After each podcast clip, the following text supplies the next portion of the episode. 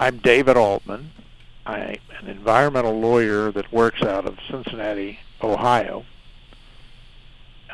In about 2002 or so, a rural water company called Little Hocking, which is located in uh, southeast Ohio, came to me and said they uh, had learned they'd been contaminated with a uh, substance called C8 or PFOA, and that they needed help um, trying to deal with this what what was a crisis to the small rural water company.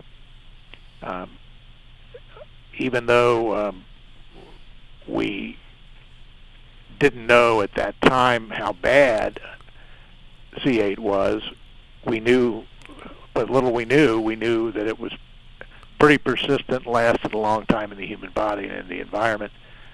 In any event, uh, we marshaled the laws that federal laws and state laws that that applied, and actually uh, were forced to sue DuPont by DuPont, which would not toll the statute of limitations after a certain point, and um, that led to uh, fierce litigation that went on for some period of time. The state of Ohio wasn't very helpful to us at all because they didn't feel adequate and they were waiting for the federal government to act. The federal government wasn't acting, so we had no choice because of the very high levels of C8 but to uh, to litigate. The case ultimately uh, led to a finding of liability under a federal law uh, for putting C8 on our well field.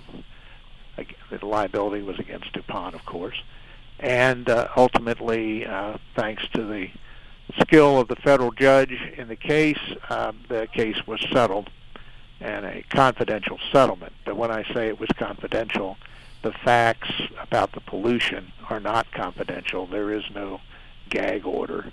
Um, just the uh, information about the settlement is confidential. Very good. Can you talk a little bit about the uh, the bottled water as well? When I uh, took over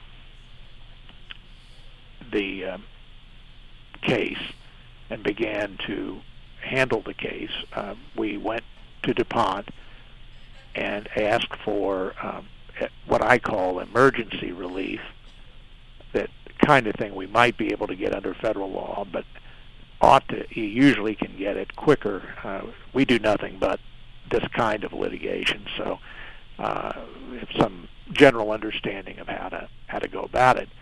Uh, it took me though a year to negotiate with DuPont to get them to do a bottled uh, water program to fund the bottled water program, but we did wind up um, with 87% of our uh, about 87% participation among the Little Hocking water users.